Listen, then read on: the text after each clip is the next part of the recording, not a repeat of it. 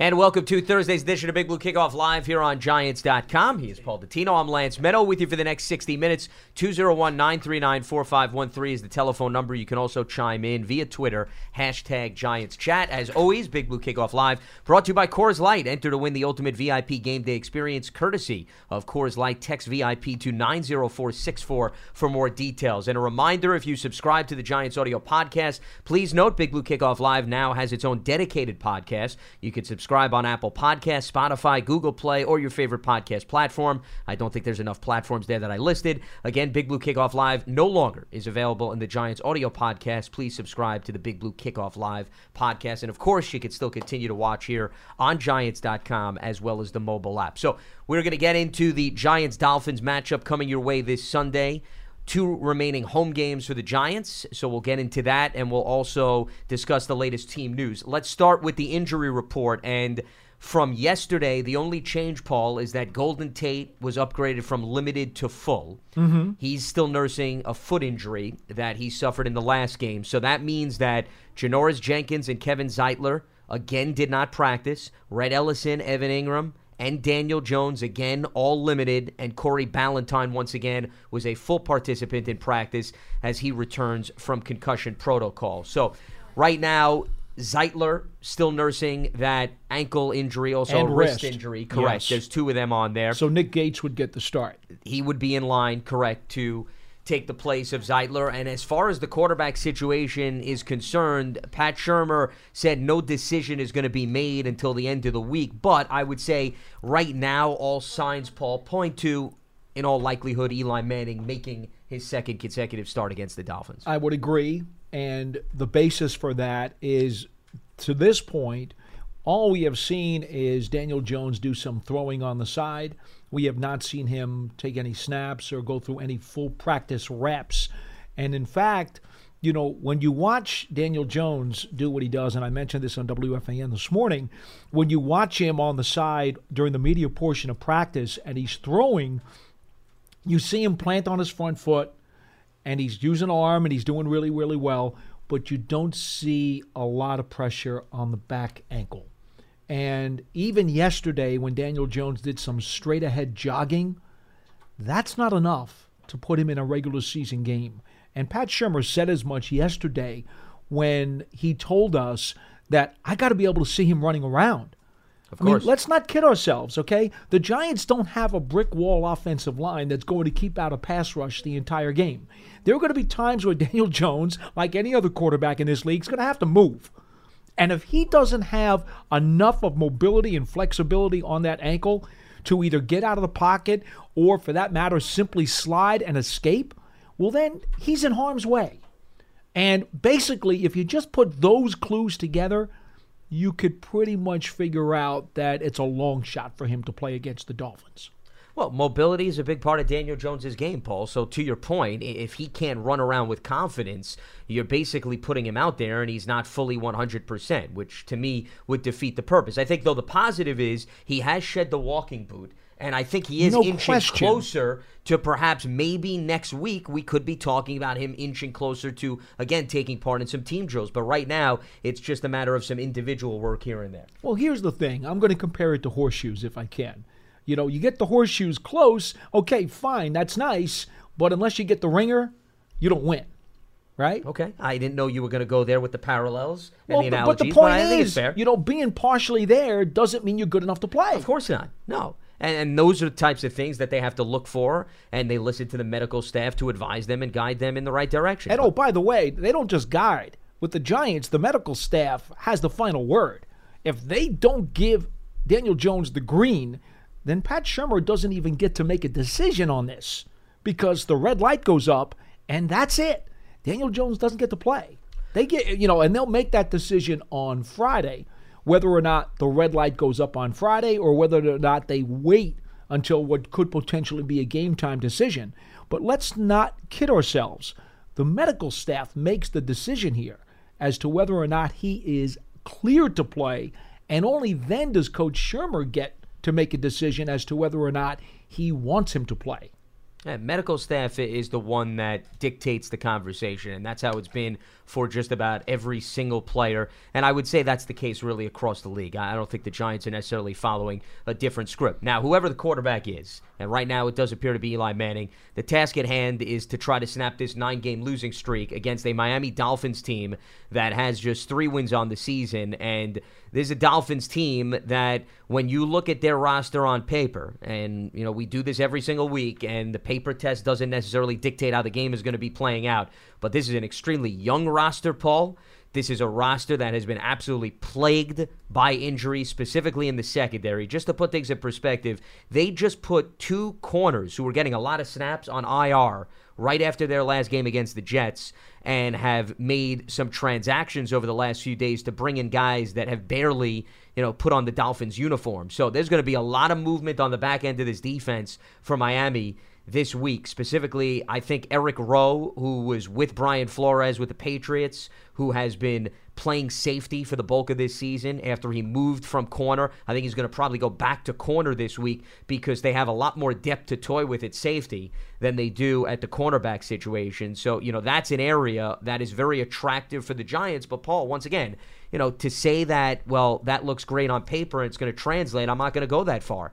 You know, when you look at these numbers right now from the Dolphins defense, you're talking about a defense that is 30th overall. They're giving up nearly 400 yards per game. They're 32nd. They're dead last in points per game allowed. Opponents are averaging 31 points a game against them. They are 26th against the pass, and they're tied for 30th against the run. 141 yards a game they're giving up. So, you know, we just listened to Saquon Barkley in the locker room. This is an attractive matchup for him. This is an attractive matchup for the quarterback. This is an attractive matchup for just about everybody on the Giants offense. But the Giants have yet to prove, Paul, that they could take advantage of a team that statistically has struggled, whether it be on defense or offense. So I'm reading the numbers like we do every week, but to run with them and say that this is a layup game, I think would not be putting the game in proper perspective. Well, Ryan Fitzpatrick has two 300 yard games in the last month. And quite frankly, I just got done talking to safety Michael Thomas, who played for a handful of years in Miami, which meant he understands the AFC East. He knows Fitzpatrick, who was with the Jets and the Bills Yep. before he got to the Dolphins after Thomas left there. But he said, Oh, yeah, I've played against this guy a bunch of times. And I know, I know he's got the arm strength, he's got the guts, and he's got the intelligence to burn you at any time. He is what you call a typical streaky quarterback. When Fitzpatrick is on, he could throw it with practically the best of them when, the he, when he's really going. firsthand, yeah. Right? But the problem with Fitzpatrick and why he's a terrific veteran backup, to be perfectly frank with you, is that he cannot do it on a week in and week out basis. In fact, according to Michael, Thomas said that I asked him, are there times where he's not just streaky game to game, but is he streaky within a game? Do you see him on for a quarter and off for a quarter? He said, Oh, yeah, you could see that with him too. The thing about it, though, is he does have the arm strength to make every throw, and he has the confidence and the guts to make every throw. So even if he's going bad, that doesn't mean he's just going to wilt and collapse, as some quarterbacks will do. No, he's going to keep firing away. And of course, to his detriment, if you got the ball rolling, maybe you can keep it rolling on him and just swarm him under.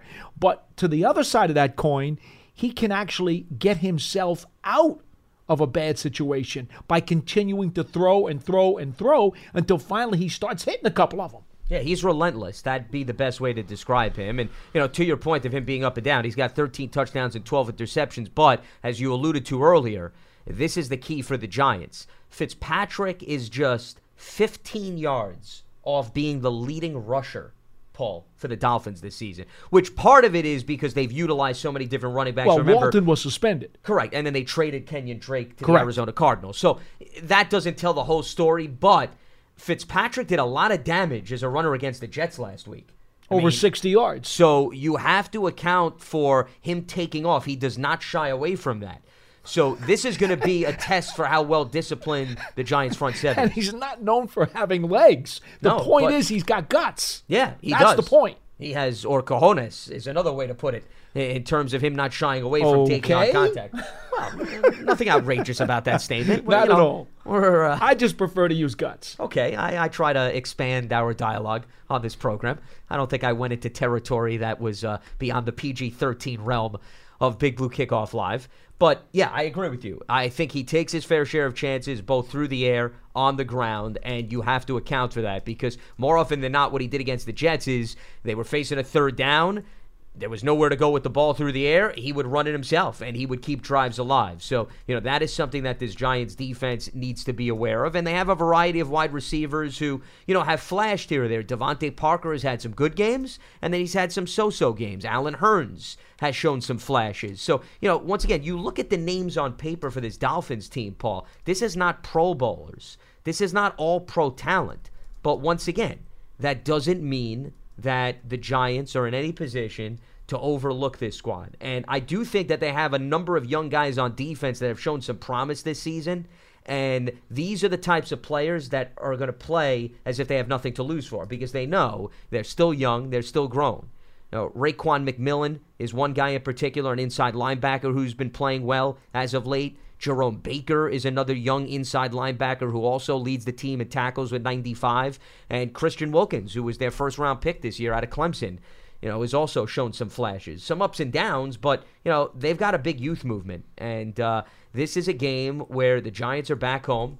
And this is a Dolphins team, by the way, coming back to MetLife Stadium for the second straight week. This is actually, interestingly, the Dolphins are duplicating what the Bills did, if you recall, Paul, earlier in the mm-hmm. season, because the Bills played the Jets and the Giants in weeks one and two. Now the Dolphins Correct. are doing it at the end of the season.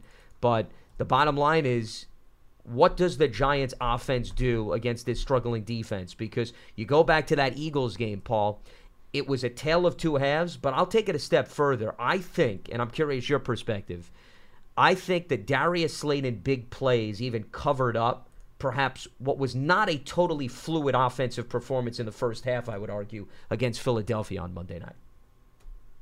I think, How? well, because I think if you look at Slayton had three catches. He had the two touchdowns and he had that what 40 plus yard catch. Outside of that, there wasn't a great deal of continuity on offense where they were, you know, marching down the field continuously. It was the big plays capitalizing on that, and then outside of that, It was a very methodical, close to the vest kind of game, and quite honestly, I thought everything was was looking very rosy for them at 17-3 at the half. That's exactly how you want to play that game. well, from a score perspective, yes, but they well, because still, the score and the flow of the game dictates how you're going to attack it. So I would totally disagree with you. I thought Well- they played that first half exactly as they should have. Well, I'm not the problem is the second half didn't go that Well, way. I'm certainly not criticizing the production. Listen, you take the big plays when you could get them and you run into the end zone, you don't ask any questions. What I'm saying is when you compare the first half and the second half, the second half there wasn't much of any Correct. continuity on offense. Correct. I mean, they were miserable on third down. But They in the first also- half, they did everything that they wanted to do. Well, but they also struggled if you look at the numbers on third down in the first half, I would argue. I, that's what I'm saying. The big plays covered up some of the shortcomings that they had in other areas. But that was That's part of the point. game plan.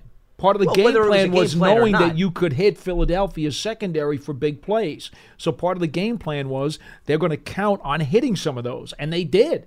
To me, I don't see a problem with the first half at all. I thought eh, that's exactly the kind of blueprint the Giants should have been able to execute against several teams this year. I, I, I didn't find anything wrong with it. Well, I'm not. Once again, I'm not criticizing the strategy. All I'm saying is, I think if you take away the big plays, you'll see that outside of those big plays, it wasn't as if they were putting together 80, Yeah, but that was the idea. Five yard drives. That's all. Well, I'm saying. that, but that was the plan. The plan was they're going to hit some big ones against the Eagles, and they did exactly what they wanted to do. Well, they hit the second Eli touchdown was a big play. Remember, the first one was Darius Slayton wiggling out of Ronald Darby's against yeah against man yeah, coverage, yeah. which is which is what you do. See, sometimes the offensive coordinator says, "I'm going to call a play." And I'm going to have my guy one on one against one of their guys, and my guy's going to win. Sometimes that's the strategy. And the strategy worked perfectly because their guy won the one on one, and Slayton broke free for YAC yardage and a touchdown. I, I, I philosophically, I couldn't be on, on a more different page than you on Well, that. but I thought the I, first well, I think half you're was, misinterpreting was my terrific. point. I, I'm I'm not questioning the philosophy of the team. All I'm saying is is that those big plays were the main identity of the offense. But that was the idea. of those. Well, whether but listen, No, but when that's the Paul. idea and they execute the game plan the way it was called, then that's good. Yeah, but what I'm saying is, I don't think the play where Darius Slayton slipped out of Ronald Darby and ran all the way for a touchdown that that was exactly how they were anticipating the play. No, no, play you know- you know the how bottom it- line is No, there was no. also nobody on the back end to help out Darby. The way on that play is designed is for him to juke the defender and be able to go in untouched. Darby was close enough that he was able to get a hand on him, but Slayton broke the tackle. In a perfect world, he doesn't have to break the tackle. He jukes him and gets by without being touched. Well, the other But thing, that's what that, that's the idea. You want that matchup with the potential of knowing that a one-on-one is going to go in the favor of your guy and that you're going to get the big play. I- don't. I don't. Hey, we should just go to the Well, calls. uh, but- you and I are not going to agree we're on just this. yeah, we're just having a conversation. Why do you get so defensive in certain because circumstances? because because we're having a at its- conversation at about its, football. At its core, I I don't see why you can't recognize the validity in what they did. I'm I have no problem saying that they're mis- second. I have no again, problem with you saying. misinterpreting my point, though. I'm The- not questioning right. the validity Never mind. of the scheme, Paul. Okay. All I'm saying is you take away those three plays. But you can't because that was part of the plan. Is Yeah. that we're going to get big plays? okay, but then you saw what life is without those big plays in the second half, though. right. And what was and life without those big plays? And there's no question that the second half turned into a horror show. Correct, because you were absent to the big plays and you were absent to even the simple third down conversions. Okay. That- I, and I don't have a problem and, with that. and what I'm saying is, if you go back to the 1st You're half, absolutely right. that, and that was my main point in terms of the comparison. See, I I thought that you were what I attacking. to- I thought you were not at all. attacking the first half. No, I wasn't attacking. I was outlining how the third down issues Okay. were there in the first half. The big plays covered that up. That was Okay. simply the point. Go right now ahead. We're on the same page. They were two for six for along. third down in the first half, which isn't horrific. Oh, I mean, and then they were 0 for 6 in the second. Well, and So, that's you know, 2 for that's 12 the overall problem. in the game. That's the uh, problem. yeah. The second half, the Eagles did a number of different things. Specifically, specifically, they got more pressure. They started sending more pressure after the quarterback, and and, and Well, they, they did, had yeah. and they tilted the field, which was another huge thing. You know, it's one of my pet peeves. One of my real pet peeves is don't let the other team tilt the, tilt the field because if they do that on three or four consecutive possessions, it is going to turn the momentum in the game. It's going to change the philosophies of how you call plays, and ultimately, it's going to put you in the soup. And that is exactly what happened to the Giants. They allowed the Eagles on four consecutive plays, uh, four consecutive series coming out of the second half to tilt the field. And that is what put them in the Bermuda Triangle and in the danger zone of being sunk.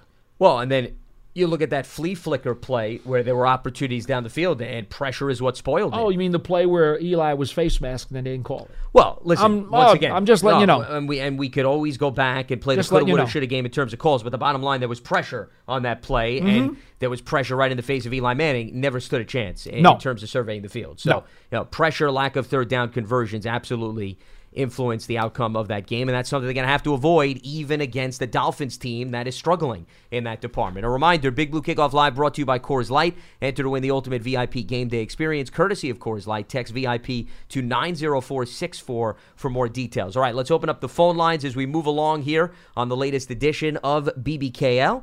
And we check in with Greg, who is in Virginia. He gets us going. Greg, welcome to Giants.com. What's happening? Hey, fellas, how you doing today? Good, all right, Hello. Good.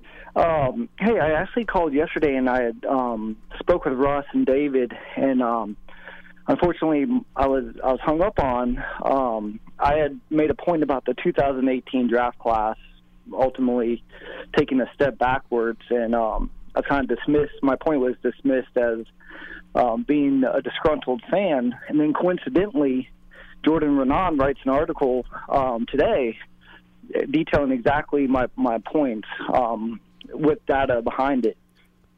So, with all that being said, we don't need to go into detail on each player. I, I think if you were to take your time and look at each player, you'd say see a regression.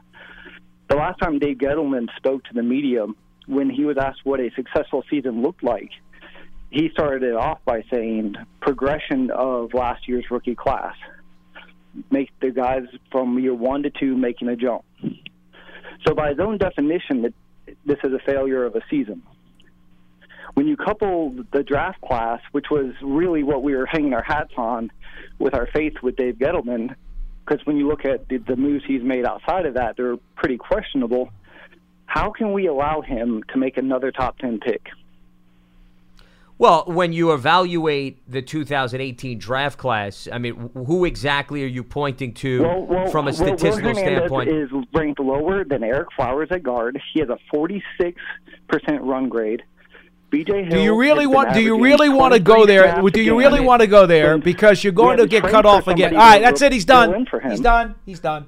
He's done. He's going to start quoting statistical analytics grades, which he knows have no place here, especially not when I'm doing this show. Um, you know, because ultimately the tape doesn't lie, and you see what you see and believe what you see. And anybody who just puts their opinions and their stock and an analytical black and white statistical grade from some some service is an absolute let's just say they're making a serious mistake okay those numbers are the oregano. They are not the pizza. And anybody who uses those numbers to support their argument is not going to even gain any water with me whatsoever. And they know that. So i'm sorry sir. Um, if you can get your football knowledge up to speed, I'll be glad to have a conversation with you. But right now, you're just spinning back analytic numbers, which of course do not hold water. Well, here's the bottom line. When you evaluate a draft class, first of all, you have to really see three to four years, in my opinion, before you have the true declaration of how that class no question. Out. And the that, reason that being, is number one. Yeah. The, well, the reason being is that you know we've seen players fluctuate I'm not just talking about the Giants. I'm talking about Paul across the league, where you know the rookie year is really good, then all of a sudden you know somewhat down second year, and then they recuperate, recover in their third year. So you know the sophomore jinx, is a lot of people yeah, call so it. so the the point is by simply just looking at year one to year two and saying that the draft class is not salvageable and everybody has regressed, I don't think is a fair synopsis. The other thing is. BJ Hill, for example, okay, Paul, he had five and a half sacks last season. So I, I, think a lot of people looked at it and said, all right, well, if he got five and a half of his rookie year, then he should be able to get, you know, seven or eight this year. That, that would have been a hope. Well, but here's the thing. But it wasn't it wasn't the case. No, it wasn't the case. But you and I have had these conversations. I always bring this up. Three of his five and a half sacks came in one game. Yeah. Okay, so this is where numbers. I'm not saying that they're hollow, but if you're going to tell me B.J. Hill had five and a half sacks in 2018, then at least tell me from a contextual standpoint that, by the way, three of them came in one game. Well, this is why anybody who just looks at some black and white numbers and throws them out as a supporting argument, and especially as their primary supporting argument, is making a foolish mistake. Everything must be taken into context. So while you're making a very clear statement that stats don't nearly tell the whole story, either positively or negatively, what you have to understand is that the scope of what is being done with last year's rookie class and now this year's rookie class is all part of the, the grand master plan of weaving in younger players who are supposed to grow together and that at some point in time when they all you know blossom like a caterpillar into, is, to, is to a butterfly if i can go there okay that it's all going to come together at the appropriate time. You know the caterpillar isn't a butterfly until it's time yeah, and that's why I'd want to see three to four years before you know we truly say, "Hey, this draft class worked out." And listen, let's not be naive. Saquon Barkley's numbers are down. You don't need to be a rocket scientist to figure that out. I mean, there's no doubt about that. Does that mean Saquon regressed and there's no way for him to bounce back next season? I mean, that to me would be a ridiculous statement. Actually, coincidentally, Paul, when we were in the locker room just now with Saquon Barkley, one of the questions posed to him was about Todd Gurley.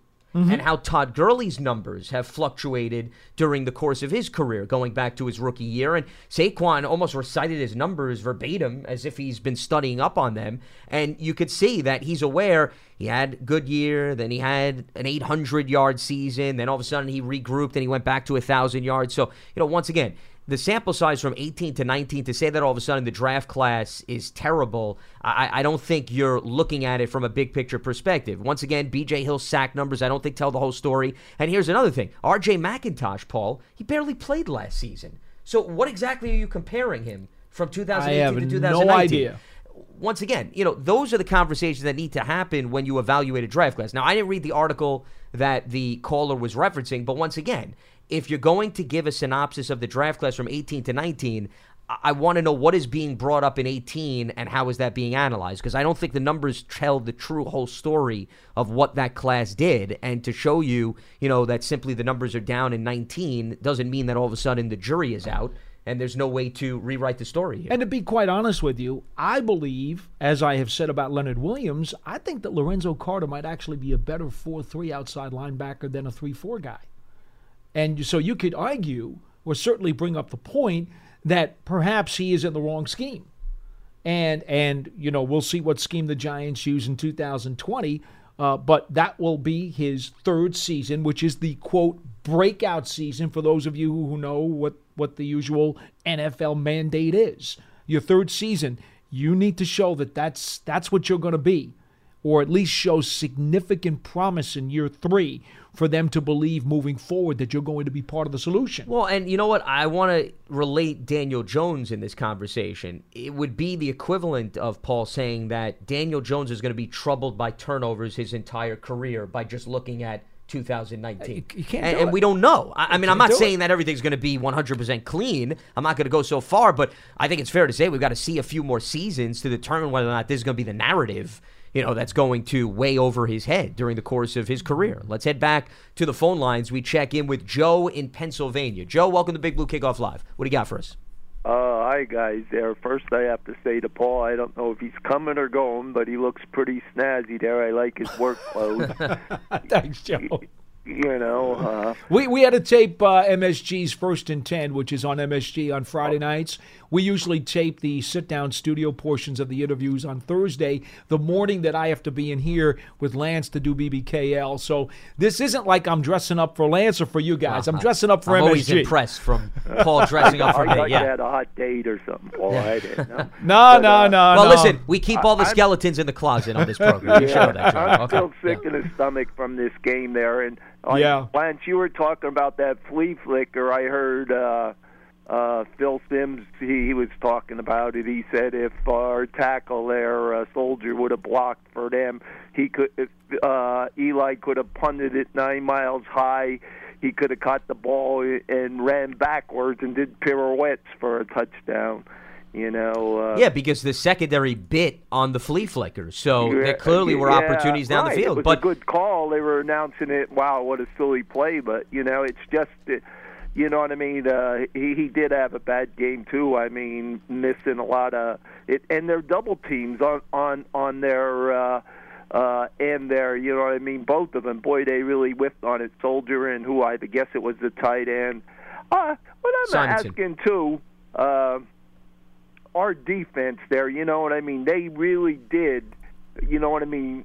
Uh, they, the main thing they blew in that second half was them little screens, you know, I guess what basically outside ends and linebackers and cornerbacks, you know, it, they were terrible and they kept running them over and over again. And what I want to get to, and besides all the other games, well, in this game too, Ertz, their touchdown drive, he ran, he ran free and caught a couple passes, and then the one in the end zone, I know what happened, miscommunications again. You know, the overtime win there. I'd like to go back. I guess it's too hard. Did they have this many blown assignments when he was coaching with Arizona? Or is it just our young guys? I mean, it's it's crazy. I will say this: um, Bettcher's three years as the DC in Arizona, they finished in the top ten defensively in each of those three seasons. And when he was coming here, the the rave reviews that not only did I hear, but I saw with my own eyes, because you remember the Giants played out there yeah, it against was Bettcher's a pretty game, and by they, the they shut out the Giants. yeah, it was what twenty three nothing, I think, and late in the and season. his defense was just super spectacular. And and what the word was, and you could see it on tape, is that he had a very aggressive, complex defense, which did all kinds of things to confuse the offense. And uh, unfortunately, and and you know this was expressed to me at one point by by one of the people um, you know when he first got here to the giants one of the players said to me you know i understand all the things that you like about it but also remember this because it is such a complex defensive scheme and it is meant to confuse the offense, there's also the possibility where it could confuse his own defense. Now, I don't know if that means that it's just too much and he's been unable to communicate it correctly to his players. I don't know if he was unable to teach it to his players. I don't know if he was able to make adjustments to make it palatable for his players here with the Giants. I don't know the answers to any of those things because that's just so internal behind the brick wall that we're never going to be able to know. But but there's also the possibility I, I don't think it's true, but there's also the possibility that this group of players didn't understand the defense as well as those Cardinals players did. That's possible as well. I don't know that's the case. I probably would say it's not because this seems like a really good group. Seems like a bunch of guys who love football, who have a great attitude, who want to learn. So I'm inclined not to think that. Part of it is certainly their inexperience. Oh, I, that's what I was going to bring Right? up. I, I think that's a huge. It's gotta be Paul. part I- of it. I, I don't mean to cut you off, but you know, you look at the personnel he was working with in Arizona. He had a veteran secondary, for example. He was not working with guys that were just drafted. Well, and he also had an alpha male pass rusher in Well, Chandler, Jones. of course, and he had Tyrann Mathieu, and he had Patrick Peterson in the secondary. I mean, You know? we're really talking about apples and oranges in terms of personnel. I mean, we So- tried to talk about when he got here some of the Giants' pieces that would fit within that puzzle. We tried to say that Vernon could be Chandler Jones. We tried to say that um, uh, Buchanan was going to wind up converting into uh, Landon Collins. We tried to say Jackrabbit would convert into Patrick Peterson. We tried to fit those guys into those spots and say, well, boy, his scheme, his system, we're just going to plop it down, and the Giants have the pieces to fit and make it work. Clearly, that didn't happen. So now you have to say, all right, what what did not happen that could have fixed that and made it work? Because clearly it didn't work. I I just said them screen passes. Oh, did they look silly? You know. Well, Joe, the other thing is there were a lot of missed tackles too. you know, I I don't even know. think I- it's I necessarily there. missed Uh, assignments and confusion. It, it's guys sometimes being in a position to bring a guy down and either being juked.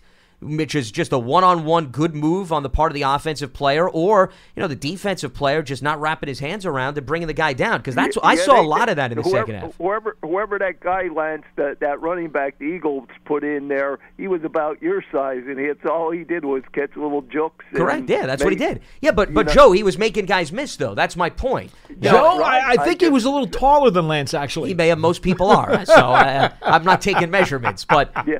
Uh, one Yeah. other thing I just want to say, I did watch uh, the uh, Miami beating. I was switching. I had them both games on when I was watching the Giants that game. Miami beating uh, the Eagles there, and Fitzpatrick. A lot of times they had they have tall receivers They do. and a tight end, and he threw that ball up, and they made some plays, and that's really what beat the Eagles there. So. Uh, thanks for getting my call. You got and, it, Joe. Bye bye. Appreciate the phone All right, call. Joe. Thanks for weighing in. Let's uh, head back to the lines. Mike is in Suffolk County. Mike, welcome to Big Blue Kickoff Live. What do you got for us? Hi, guys. Uh, just Hello. want to ask you uh, a couple of things. Uh, well, one is a statement in, in uh, regard to Sh- uh, Mr. Schumer. Or Shurmur. Uh, you, uh, yeah, thank you. Um, you know what? I really think he's a really, really nice guy. You could see he's a good guy. He's more of a college coach to me, you know, to develop men. He he he is not. I don't see him as a professional coach. Uh, the guys haven't gotten better this year. Um, you know, they haven't haven't progressed, and it's not just him. It's you know his coaches as well. Now that leads me to this question: Would you give up a first round pick if you could get Belichick to come with the Giants and have him stay for a minimum, you know, maximum of ten years? Okay. Would you give up this Okay. first round pick for that? I'm going to make this very easy for you. I would suspect, and I'm not going to be accused of tampering here, okay?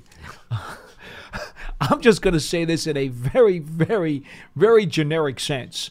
I can't think of a team in the NFL that would not want the quality of the caliber of a Bill Belichick, the greatest head coach that the NFL and professional sports may have ever seen, for a number one draft pick. I, I don't I don't think there's any team that would turn that down. honestly. And I'm not I'm not specifically talking about this situation. I'm talking about any situation. Why would any NFL team turn down the opportunity to have the greatest coach ever for one number one draft pick? I also think it's a pipe dream, Mike. Well, of course it is. At It's the end of the day, I mean, we're really talking about fairy tales. Here. It- it- so, you know. you know, there's not much substance in this conversation. But I mean, who who wouldn't want the greatest head coach ever for just the number one pick? Well, just like if you could get the greatest player ever, I think you'd Right. give up a first round pick right. too. I mean, Yeah. Uh, well, you know something. You know, when I look at players, and me and my brother-in-law talk about football all the time. uh, You know what? There's not that much different difference in all of these players. I believe that coaching is what makes them win. Okay, you know, you look at uh, New England, right? Uh, You know, they don't have a first-round pick. Every, you know, their first-round pick is number 32. Okay, the coaching is everything. And I think, given that kind of coach with the Giants, yeah, we wouldn't be two and ten or whatever the hell we are.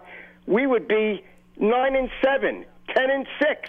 Okay, with a guy Well- like Belichick, with the same players. Well, it's it's hard to argue based on Belichick's record of what 16 years in a row of double-digit victories. It's hard to argue that that he could make any team a winner. Okay, but but that's not that's not the question here. The question is. Uh, how much talent is on a team, and how much does that talent weigh into the final record compared to the coach who was on the sidelines? Belichick is a very unique situation. It's like asking me, would I want Vince Lombardi for a number one pick? Would I want Belichick for a number one pick? We're talking about the same category of guy. And that's kind of a, a an out of out of the bounds way because there are a lot of coaches from the 1980s, the golden era of the NFL, who you would love to have and say they would coach the pants off almost any coach in this league today. Honestly, think about it. Gibbs, Walsh, Parcells, really, Vermeil, Ditka. Seriously, think about it. Yep, yep, and I I, mean- agree with you. Now, just one other thing. In reference to Mr. Gettleman, I really think he's doing a good job. Uh, I don't like, so to speak, his uh, free agent signings and whatnot, but I think from a draft standpoint, I think he's doing a hell of a job. I think he's picked the right players. Uh, I think he picked the quarterback when nobody wanted him. I thought he was the right quarterback. Not, you know, I'm just saying I'm patting my own back on that one. But uh, I think he's doing a good job, and I don't think they should fire him. Okay, so uh, that's my two cents for All right, Mike. for, for whatever it's worth. You got it. Appreciate the phone call. Thanks so much. Thank you. You got it. Let's uh, move along here on the phone lines. Marcus is in Philadelphia. Marcus, welcome to Big Blue Kickoff Live. What do you got for us? Good afternoon, gentlemen. I haven't called in quite some time, so I just want to first and foremost thank you guys for everything that you do with giving us, the fans, all the interviews and all the latest information about the Giants. So thank you very much. You're very that. Well, kind, and we're in. very glad to have your attention. Thank you. All right. Uh, I'm calling because um, I, I pretty much have a question about the offensive line and the offensive line coaching. My question is, over the last couple of years, um, we haven't been able to run a lot of screen plays uh, effectively, stretches, sweeps, tosses. Um, we haven't been able to put a hat on a hat and move the line of scrimmage. And I understand when it comes to running to the outside, a lot of that has, it has to do with the tight end and the wide receivers. So my question Sure. is, Oh, uh, what is there something that we could possibly do with, as far as coaching um, in the next couple of years that can maybe change these things? Is it the scheme? Um, because I know back when you know, I, unfortunately, I, I didn't get a chance to call in yesterday. I know Mr. Dune was on the on, the show yesterday, but those guys, none of those guys were high draft picks except for Mr. Snee. Uh, most of those guys like Shaun O'Hara and and and and and, and you know and, and Kareem McKenzie, those guys were later picks, but they were road graders. They moved the line of scrimmage, and they were just tough guys that brought their lunch pills to work every day.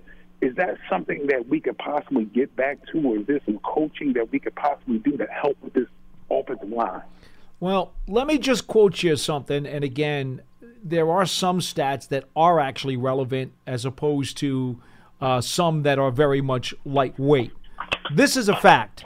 When the Giants run behind left tackle this year, they average 4.3 yards per carry. When they run behind right tackle this year, they're averaging 4.39 yards per carry. So the truth of the matter is, they have actually effectively run the ball behind each of the tackles when they've done it. They just haven't done it so much. Instead, they've run up the middle where they're averaging 3.5 yards per carry. And and to give you further evidence of that, it's been let's see here, what is the number? 92 rushes up the middle, 26 runs behind left tackle and 33 runs behind right tackle. So the place where they have been the least successful in running the ball is the place that they seem to have an affection for running. The interior. And and quite frankly, that's puzzling, I think, at the very least, uh, when you look at it. So I understand your disappointment in the run game, but I, I I'm one who thinks actually they can run the ball a bit more effectively outside if they were to give it more of a chance. Uh, it, it, actually makes a lot of sense. I guess if you don't do it, then you don't know if you can do it or not. So that pretty much makes a lot of sense. Um, I, I, just actually have one more question. I'll take your answers off the air. Um, and it's about the offense. Um, now I look at a lot of them here in Philadelphia, so I, you know, I see the Eagles every week, and I see a lot of you know Kansas City and the different teams, and the offenses seem a little bit more. There's a lot of more motion, and you know, the, you know, jet sweeps, and you know, a lot of you know fake here and screen over there, just a whole lot of different play calling, and you know, Pat Shurmur, Shurmur, you know, I, he's a good offensive coordinator, but is there something lacking? And I know a lot of it has to do with talent, and I'm, I totally understand that. But when it comes to the play calling, it's kind of vanilla. Um, I know the, the, the schemes with, with the routes are complex. I understand that, but it seems that we're, we're just not we don't have what those other teams have when it comes to the play calling, the the, the, the, the movement, the misdirection, and things of that nature. So, in your opinion, is there something that we could possibly add outside of talent to the to the offense that can maybe give it a little bit more birth? And uh, thank you guys for taking my call, and I'll take your answers off the All right, Marcus. Appreciate the phone call. Well, earlier, you know, Paul and I were dissecting that flea flicker play.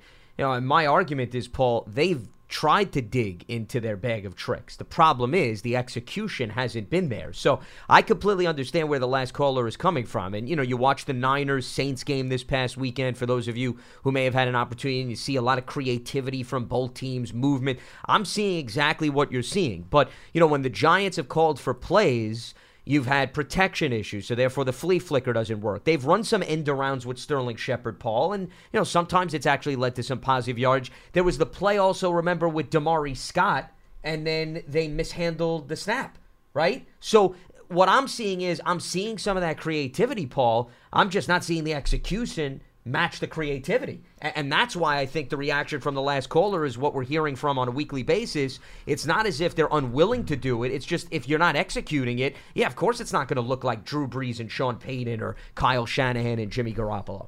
Well, I think part of it is is definitely the execution. I think the other part of it too, and sometimes you know, it's hard to understand this, but I know you will you will definitely get it, Lance, and I think the the folks get it too depending upon the situation you're in in the game and also where you are on the field and the way the momentum is going, it does alter the chapters of the playbook that you're willing to go to. oh, to. Absolutely. Yeah.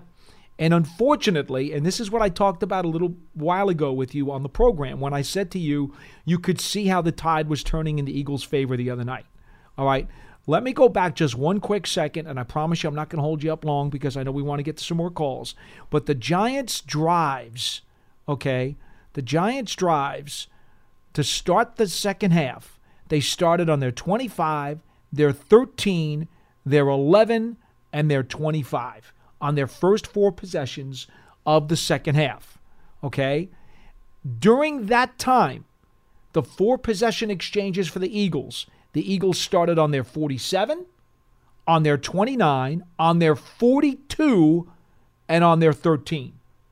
Well, that's what happens when you go three and out. You don't help your punter either because you're barely getting into midfield territory. And also, what happens when you can't have somebody step up and make a play on third down to get your defense off the field? Yeah. Okay, so now the field starts to tilt and the momentum is growing on the other side. And as that's happening, all of a sudden, guess what? The chapters in your playbook start to shrink. Yeah, you can't get to those options. And now, yeah. yeah. And and Coach Shurmur is right when he does say, yeah, and he he's telling you the truth. Yeah. We had fewer snaps in the second half. So we had less of an opportunity to even try something else. But I'm also going to go further and say that the way the game was going, momentum wise and field position wise, that also impacted his creativity. Yeah, no, I, I agree with everything that you just said. Listen, I have more of the numbers in front of me. Six possessions in the second half, Paul. They ran 20 plays. Do the math. It's not good. Now, now That's not even four plays per possession. if you want to be fair about it and and you want to say well what's the other side of the coin the other side of the coin says because they did program and hit some big plays in the first half whether they were one-on-one YAC plays or whether it was Slayton getting behind somebody what you could say if you want to say okay I know the momentum was going the other way I know you were backed up deep and the field was tilted but maybe could you have just tried to take a shot on a 40 yarder downfield or a 50 yarder downfield and said, you know what, it's worth the shot, loosen up that defense. We think we can beat them. You could argue that. And worst case scenario is maybe it just turns into an early punt if it gets picked off. Well, you could argue that. I mean, I remember there was one possession where the Giants ran Saquon Barkley on consecutive plays, and they actually had manageable third downs. See, that's the other crazy part, Paul, about the second half. If you look at some of the third downs, they were facing third and threes and third and fours and third and fives. So, you know, you can argue why would you take a home run under those circumstances? If anything, all you're asking for is to pick up between three to five yards, move the chains. And they couldn't even do that. Remember, the play before the Eagles took over, and they ultimately, you know, were able to continue to gain momentum. The Giants had a third and three. They threw to Darius Slayton, and if memory serves me correctly, right over the middle, and the pass was broken up. Paul, that's a third and three. You're going to tell me that they should be throwing 50 yards down the field? I'm not criticizing you. No, in that spot with 90 seconds to go, Right. quite honestly, Slayton himself admitted to me on the MSG postgame show he's got to catch that ball. So, you know, once again, we sit here and, and people put it under the microscope and say, well, it's all the play calling. Well, how about the execution or, or players just not making the necessary plays? Just like, you know, they were expecting to throw down the field on the flea flicker, Paul. I, I'm sure they didn't put that play in and say, oh, we're going to throw it two yards down the field. Sure. But then all of a sudden the pass protection breaks down and forget the plans to throw down the field. So this is how the dynamics of a game completely change what you tap into, which is your main point, Paul, from a play calling perspective. Absolutely. I think that point is well taken, but you know, good luck trying to understand that immediately after the game because of the tale of two halves. Remember, everything in the NFL is a spider web or a table full of dominoes, if you prefer. It's all attached. It all impacts Interwoven. inter in yes, it all impacts different things in other ways. It is all interwoven. I don't care what analogy you want to use. Nothing in the NFL occurs in a bubble. It just doesn't. Just like the quarterback doesn't operate on an island, it's just like the facets of football. It's the same way. Let's head back to the phone lines. Lance Medow, Paul Dottino with you here on Big Blue Kickoff Live. A reminder that Big Blue Kickoff Live is brought to you by Coors Light. Enter to win the ultimate VIP game day experience, courtesy of Coors Light. Text VIP to 90464 for more details. Scott is in New Mexico. Scott, welcome aboard. What do you got for us? Hi guys, how you doing today? Good, right, Scott. Uh, first of all, one of my first jobs in New York uh, was I worked for a custom shirt manufacturer. So I'll have to tell you, Paul, you do dress very well. You're kind. Thank you. Uh, as far as who's the greatest coach, um, no one's going to convince me that Vince Lombardi wasn't the greatest coach I've ever seen. So, as much as Bill Belichick has accomplished, uh, Vince Lombardi's my guy. Scott, Scott, Lombardi's my guy. I'm a Paisan and I'm a Fordham grad. So you know how it pains me. It pains me to say that Belichick passed him. But because of the climate and the way the NFL is structured today, I got to give Belichick the nod. But I, I, I, I appreciate your sentiments because I'm I love Lombardi. Okay. Um, I think all the comments that I've been listening to the whole broadcast go back to the thing that I really wanted to bring up. I think the point you made, Lance, about continuity, which is what I think the point you were trying to make in regards to the two halves, was the um, uh, the central point. And I'm going to make it akin. Uh, we've had a number of discussions that the Giants, uh, for a play here or there, would have been in the game, and I'm taking the opposite view because I think in order to win a football game, and it's very hard to win one football game, let alone um, a bunch of them. But in order to win any football game, you have to have that mental discipline for 60 minutes, or in last week, a little over 60 minutes. What I mean by that is, uh, I think I mentioned on a broadcast earlier that I was a competitive shooter. In fact, I'm going shooting right after this broadcast. And, Be careful. uh, well, I was actually going to bring this point up because it's relevant to the Giants.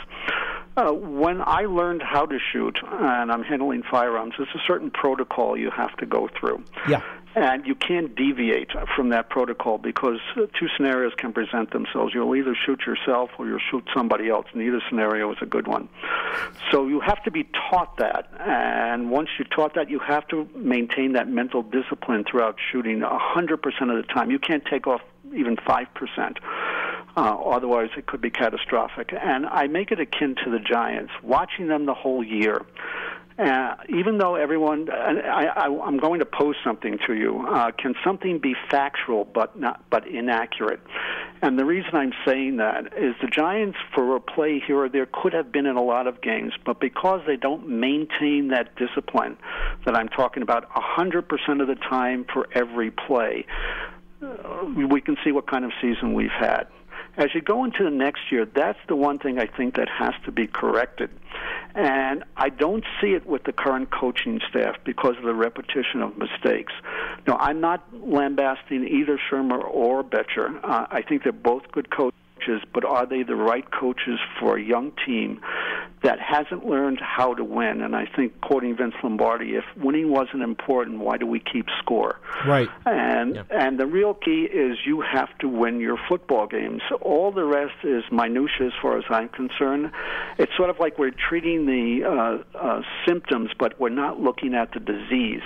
And the disease is you don't maintain your your your basic premises uh, that you were taught in football for 100% of the game. And that's why when you play a team like Miami, even though, Lance, you described them as having, uh, you know, uh, pretty much an inadequate season as well. They don't. The chances of the Giants winning that game are 50-50 yeah. because again, you don't maintain your discipline. So going into the next season, it's the basic question I have: What can the Giants do to change the, uh, to turn that around, if that can be turned around? Because I don't want to see another season like this.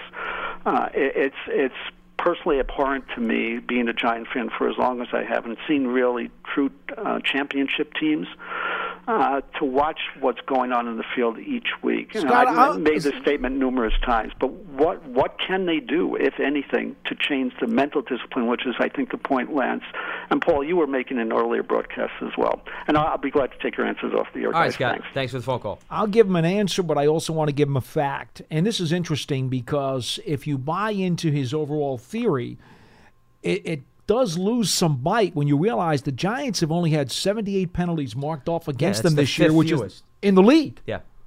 And a team that doesn't maintain discipline usually draws a lot more penalty flags. Well, that's why I didn't mean to cut you off. I'd substitute execution, the lack thereof, for the term discipline. I don't think Yeah. this is an undisciplined team. I think it's a team that doesn't execute consistently. Yeah, I think That's you're how I I, think it. semantics may be a little bit off here because the the number of penalties they are one of the fewest dis, uh, fewest penalized teams in the league. So let's get that out of the way first. My answer is twofold. Number one, the overall maturity and growth of this team.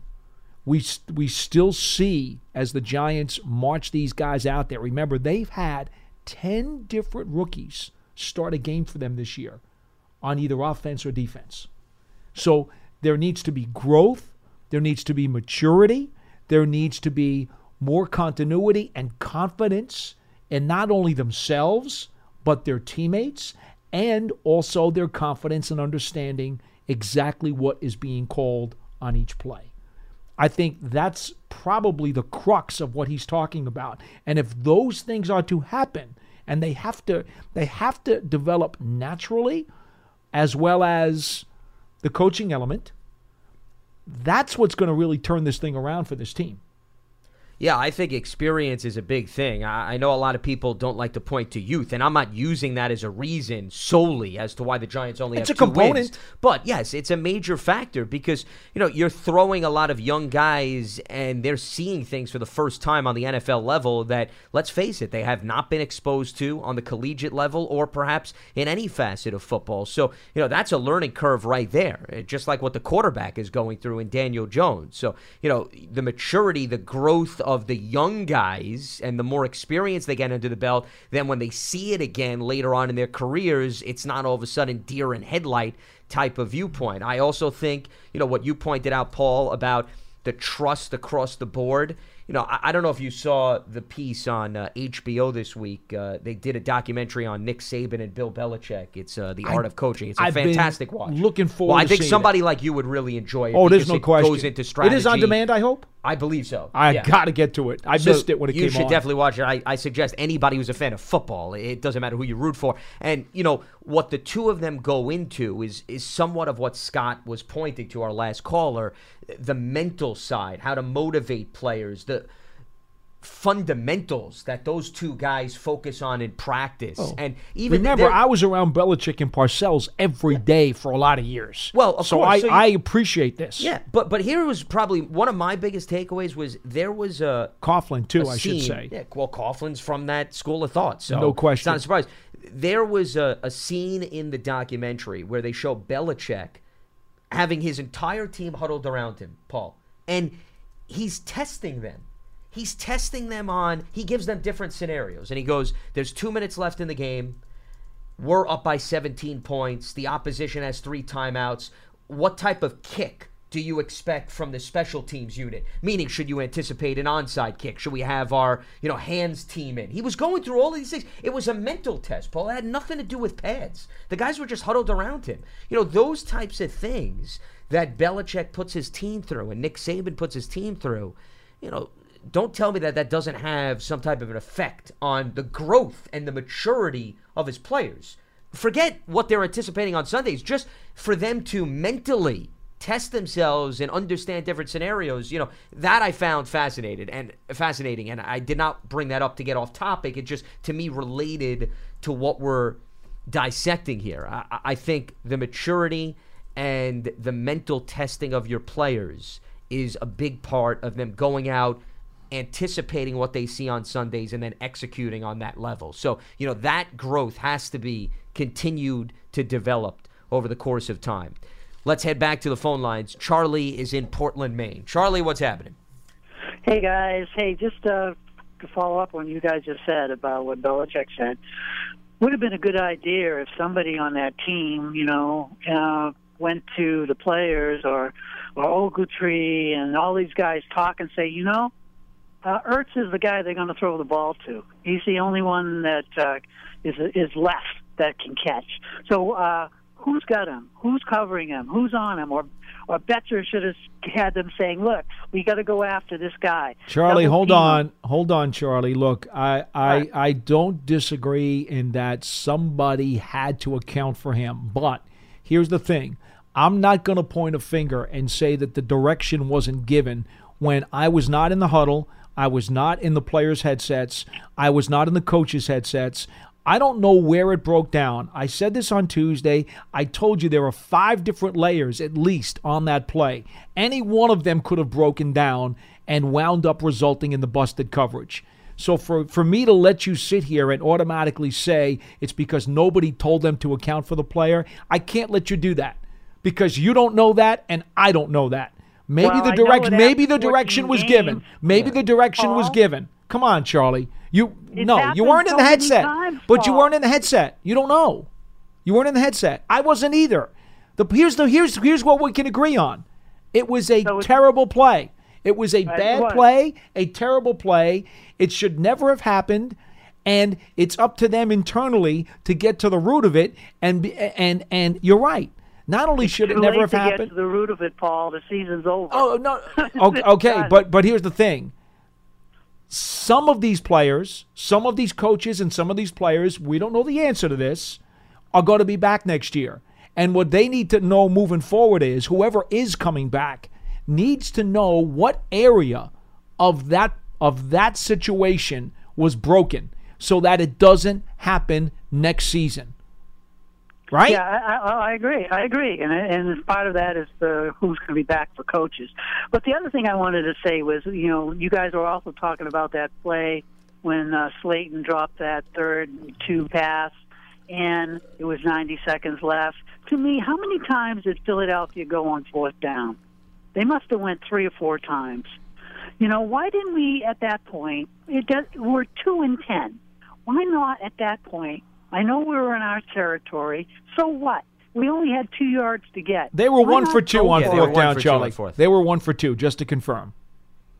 Huh? They, were, one, for two. on Philly was down. one for two on fourth down, just to confirm. All right, that's all right. But why, at that point, why didn't why didn't Shurmur just go? Let's go for it. You know, let's just go for it. We're two and ten. Well, it's a we got fourth- ninety seconds left. Let's win this game.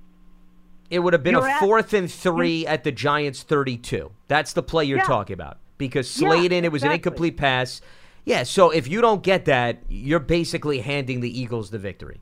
So what? Essentially. They got it anyway. You knew you were at their stadium. Well, but at least you made- you made them earn it, though, Win the game. is the point. I mean, it was so obvious.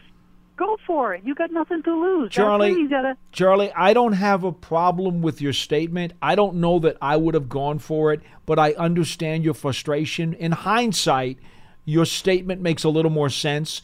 But at the time, I think you'll get half the people who say you need to punt it there and half the people who say to go for it. I don't know that there's really a right or a wrong answer.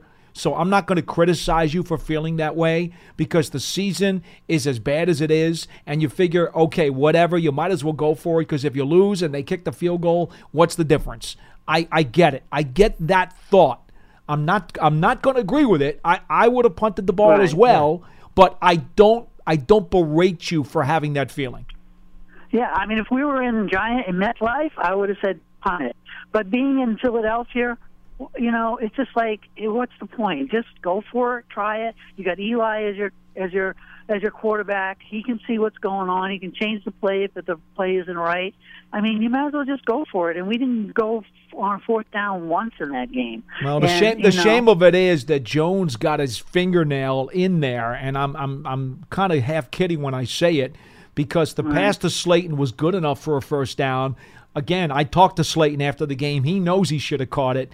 He, he expressed remorse for it. It's like he catches two long touchdown passes, and he has a terrific first half. And then the play they need with 90 seconds to go, he did not make the play. He allowed the Eagles defensive back to get his fingernail in there and knock it away.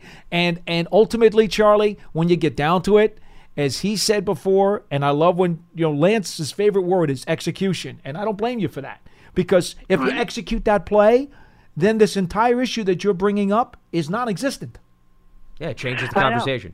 I, it, the thing is, I would have gone right back to him and said, "Hey, you should have got that, and we're going to do that same play this time. Catch it." And that's You fa- know? and that's a that's a fair opinion to have, Charlie. I'm not actually I'm I'm not going to get on you. It's a fair opinion to have.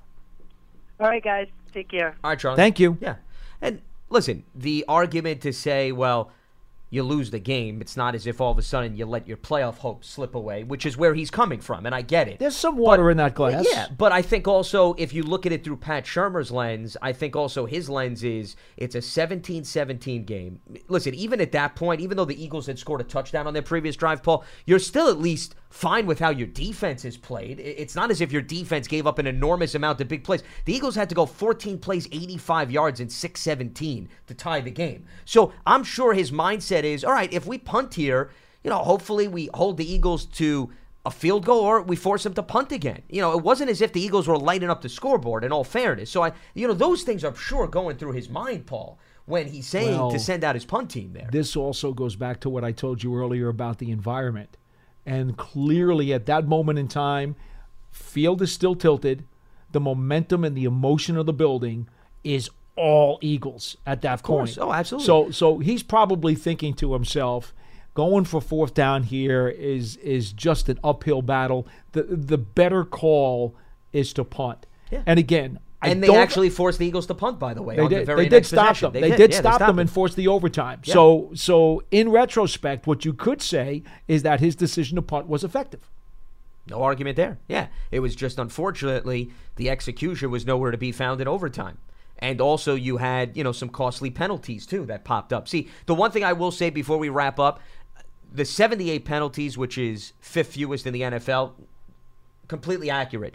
The one thing though that I think is important to know, Paul, and I've brought this up on every single post game this season.